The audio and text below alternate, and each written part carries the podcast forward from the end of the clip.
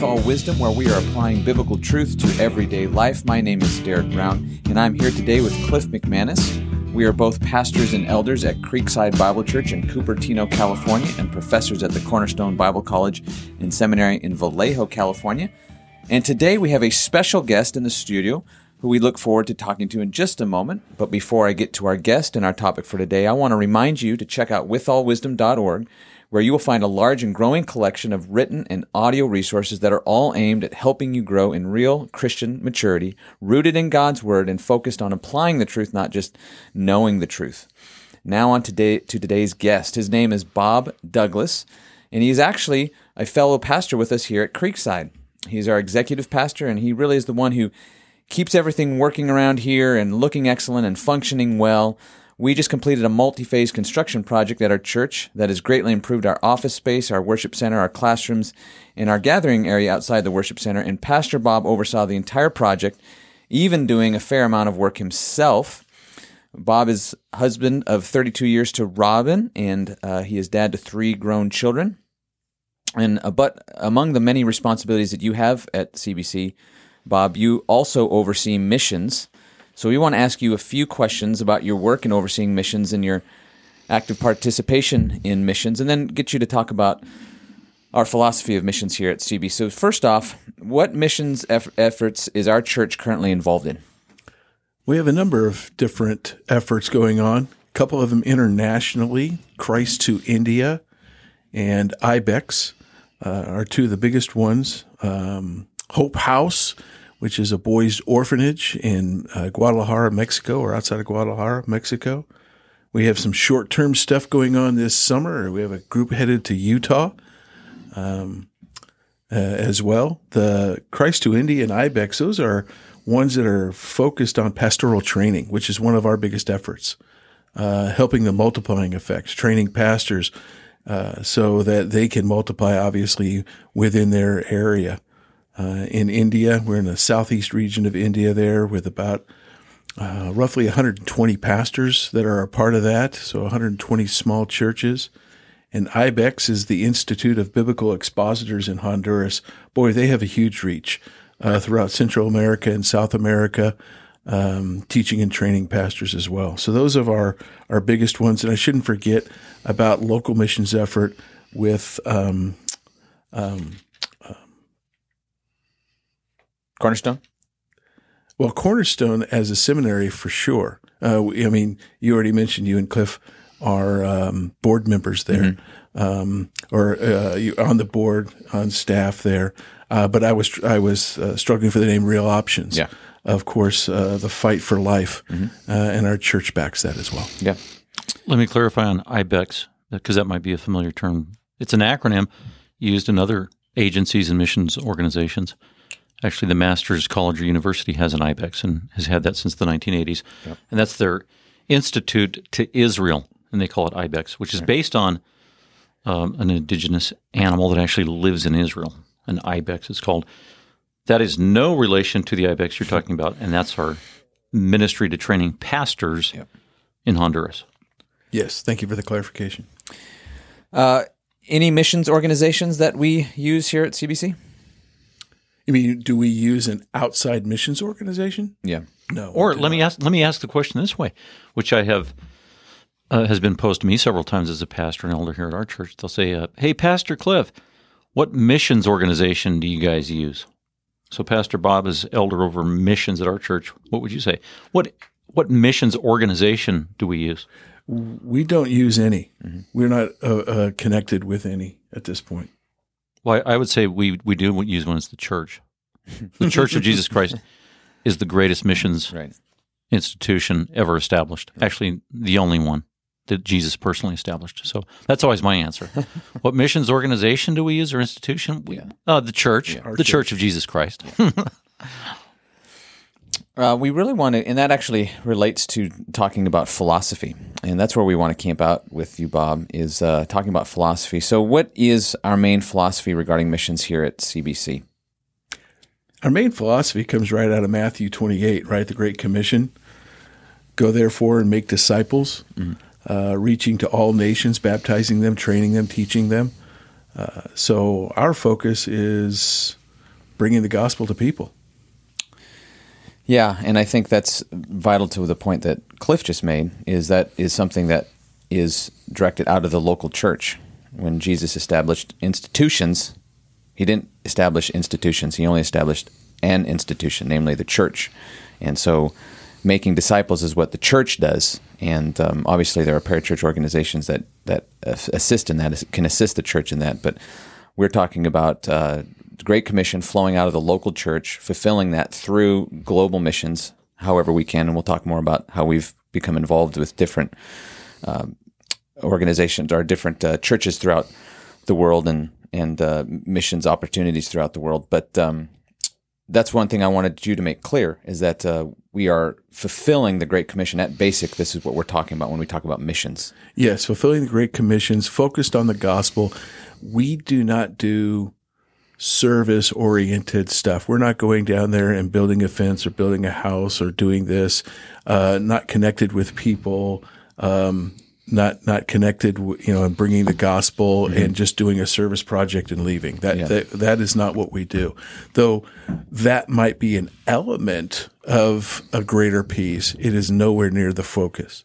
Yeah, I mean, I, I think of like the the orphan and, orphans down in um, Guadalajara, the orphanage there, and we've done things of bringing down gifts and, and helping supply them with their uh, needs, but it is always uh, along with the gospel. The gospel is the primary focus, and uh, with that, you do we do help with meeting some of their needs and and blessing them that way. But it is always linked to the gospel and the preaching of the gospel and, and discipling these young boys. Exactly, and and, and similarly at, uh, at Christ to India. Mm-hmm so we have a number of orphanages there and widows' homes. Yeah.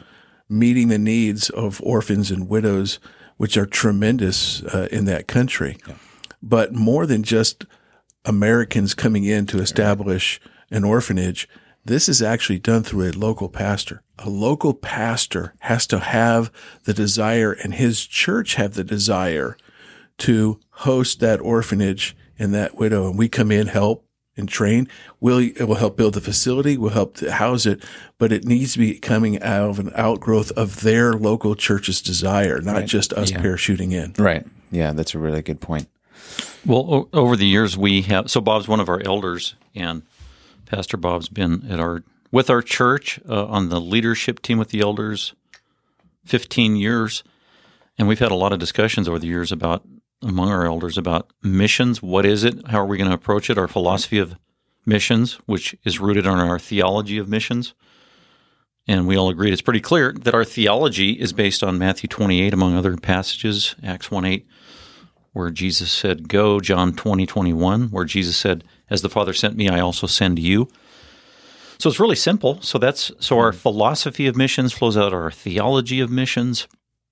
And that uh, passage, Bob, that you quoted is key for us. It's foundational. Matthew 28, also known as the Great Commission. Mm-hmm. So when people ask you, what's your philosophy or theology of missions, it really is, isn't it synonymous with the Great Commission? Yes, absolutely. And I think I learned from you the verb in that Great Commission is the word make, make disciples, go out and do it. That's the, that's the action. Um, and that, you know, that, so that's the essence of what we're trying to do. Right. And in light of that, so what is your missions theology and philosophy at your church? Well, it's what Jesus said, and that is the Great Commission. And the heart of the Great Commission is make disciples. That's the command. And then we see it illustrated for 28 chapters in the book of Acts. Mm. The command in Matthew 28, the modeling by Peter and Paul and the apostles in the whole book of Acts. And really, you could summarize it two main principles. Um, what true biblical missions is it has to be rooted in the gospel, mm-hmm. the proclamation of the gospel. It also has to be rooted in the local church, mm-hmm. flowing to the church or flowing from the church. Yeah. And that's pretty much been our rockbed foundation of how we do missions at our church, right? Yes. Amen. Yeah.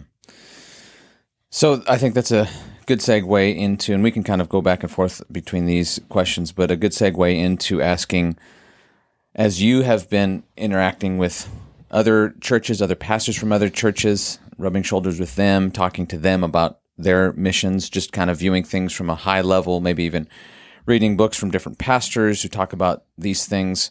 How would you say our philosophy or practice of missions here at CBC is different than a lot of other churches you've engaged with? interestingly enough, and it was a surprise to me uh, when I first engaged with other pastors, is to find out that so many other pastors of churches do not engage directly. They don't go. Hmm. They don't go and train. There was a time where we were reaching out to some other pastors that we knew. So they're from the same theological plane. They're from the same understanding of scripture that we come from to come along with us in some of these mission efforts. And oddly enough, it, it was much more difficult than I thought it would be. Hmm. And you come to find out that that's just not part of what they do. They don't go. Uh, they tell their people about uh, things. They they connect with other mission societies and other missions groups, and have people in that tell them, and then they'll give some financial support. But they don't engage, which I just find um, surprising. Yeah, I found that surprising too. That it's like many other churches, they don't do missions.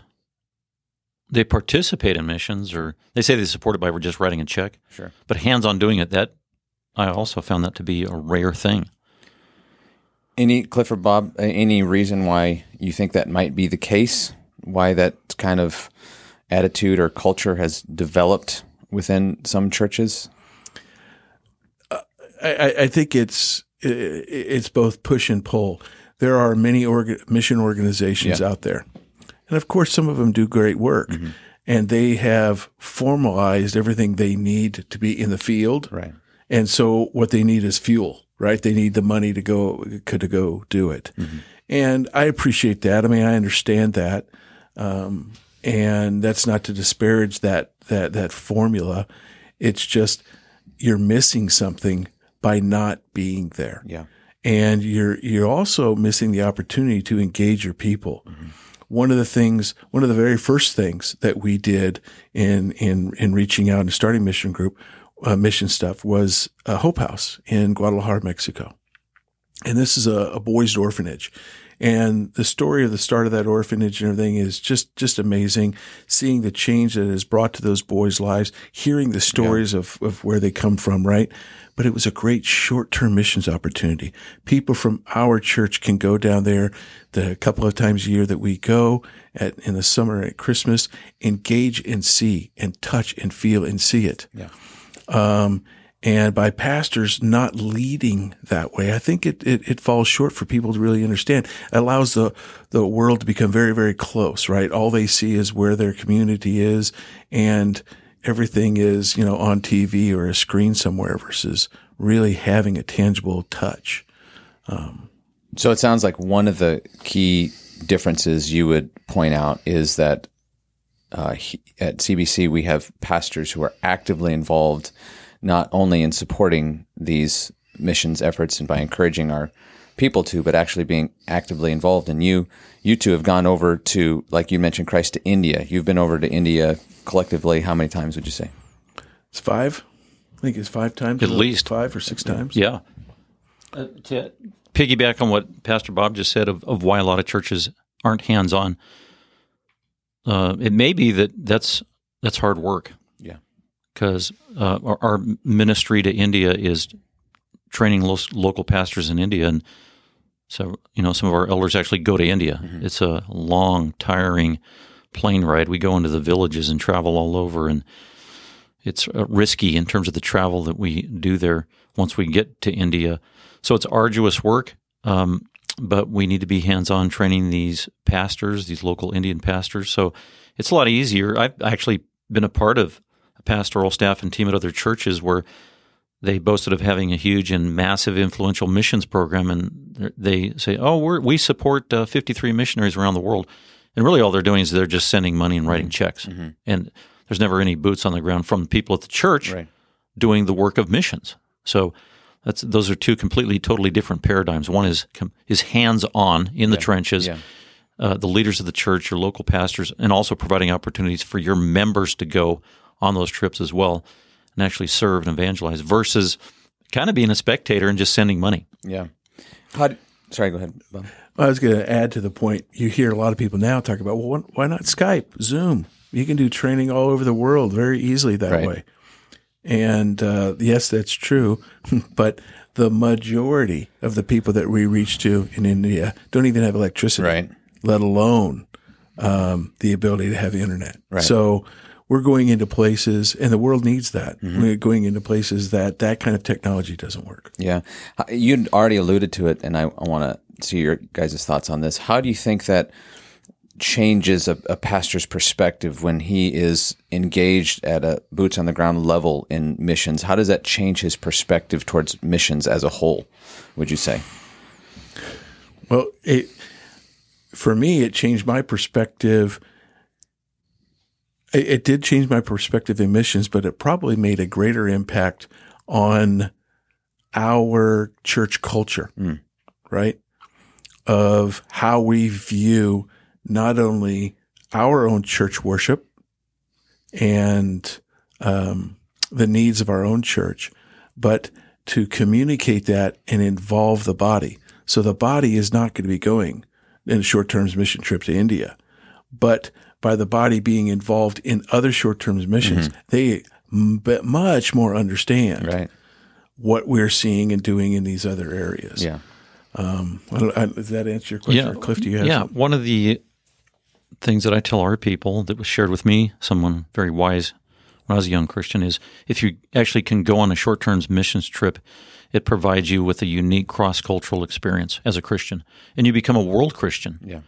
not just an ethnocentric, parochial, localized, narrow minded Christian.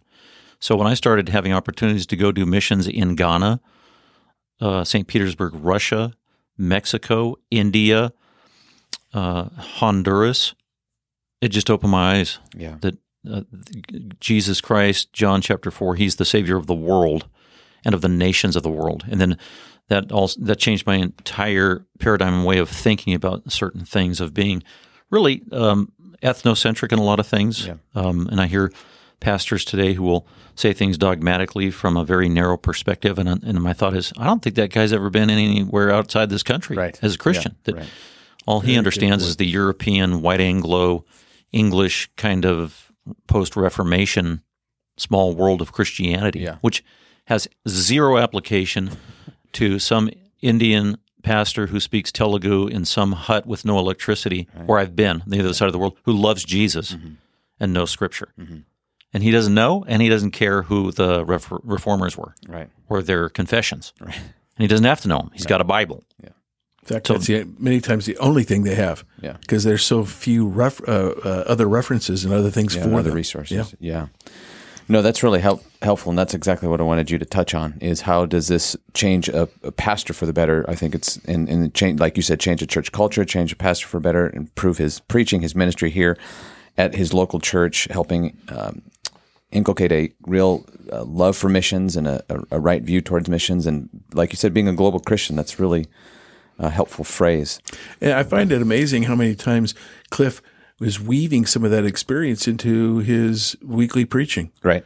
because of the perspective that that brings from all over the world and hearing, you know, when you're talking about issues of the day.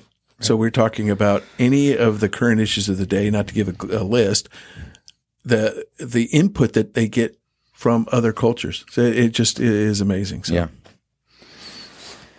Um, any last thoughts you want to help people to understand just this this view towards missions, this philosophy towards missions that we have uh, at CBC that we think would be helpful helpful for people to consider, ponder? and- I, I would just want to encourage pastors out there in local churches to just keep going back to the biblical model of missions, which is really it's simple. yeah, It's the Great Commission. It's about proclaiming the gospel of Jesus Christ and establishing churches. Actually, that is the ultimate goal of missions. Get the gospel. That's what Paul did. It's modeled in Acts chapter 28. It's it's nothing more sophisticated than that. Preaching the gospel, see God bring people together, and then establish a church. That's the fulfillment of missions, really, of making disciples. And uh, that's why the, the local church uh, has to be at the heart of true missions, which sets us apart, or the biblical model, from just strictly parachurch organizations uh, that are not rooted or connected in any significant way with a local church, and that's not even in their purview or their goal. Then, then that means they don't have a biblical view of missions. It's really, it really is the case, um, and this would go into a different conversation altogether. But it's an important point to make that we'd already touched on it. But when it comes to institution that institutions that Christ has established, the church is the institution he is, that He has established, and every other institution, like a parachurch organization, is a derivative uh, entity. It's not the original entity, the church is. And so, if you are a so called parachurch organization, then you should be built around serving the local church. So, at the very least, we would, I think, would like to see that these big uh, missions organizations would reframe their own philosophy of assisting local churches to do missions according to the Great Commission and uh, to see themselves as a derivative entity, not the original, and the ones that are, that are helping assist the local church and making their focal point the local church rather than doing things unto themselves and creating their own large organizations without reference. I mean, I, I recently did that. I went through a number of various parachurch organizations, read their mission statements, and few, I think, like out of all of them, maybe 5% of that I looked at had any reference at all to the local church. Mm. And uh, so, that's that's for another podcast, but it does tie to missions, and I'm glad you brought that up. Yep, Cliff. Just I just yeah, one last comment, piggybacking on something Cliff said, is it's so easy to get involved around time, right? As a as a as a pastor, there are a thousand things vying for your time, mm-hmm. and, and, it's like if I've never done that, how in the world can I add that to my plate? Yeah. And I would just say it has to be an issue of priority. Yeah. And even if you have to go out 18 months, make a plan. Uh, it's invaluable and I would just encourage that. Great. Well, thanks for joining us, Bob. It was fun to chat with you yes. over these uh, great topics, and hopefully we'll inviting me. Absolutely, we'll have you back sometime and maybe talk about parachurch organizations. Hmm. Your thoughts on that? So again, we thank you for listening in uh, with all wisdom, where we are applying biblical truth to everyday life. Again, just another reminder to go to withallwisdom.org. We have all of our written and audio resources there, including these uh, episodes, and we encourage you to check those out. And until next time, keep seeking the Lord in His Word.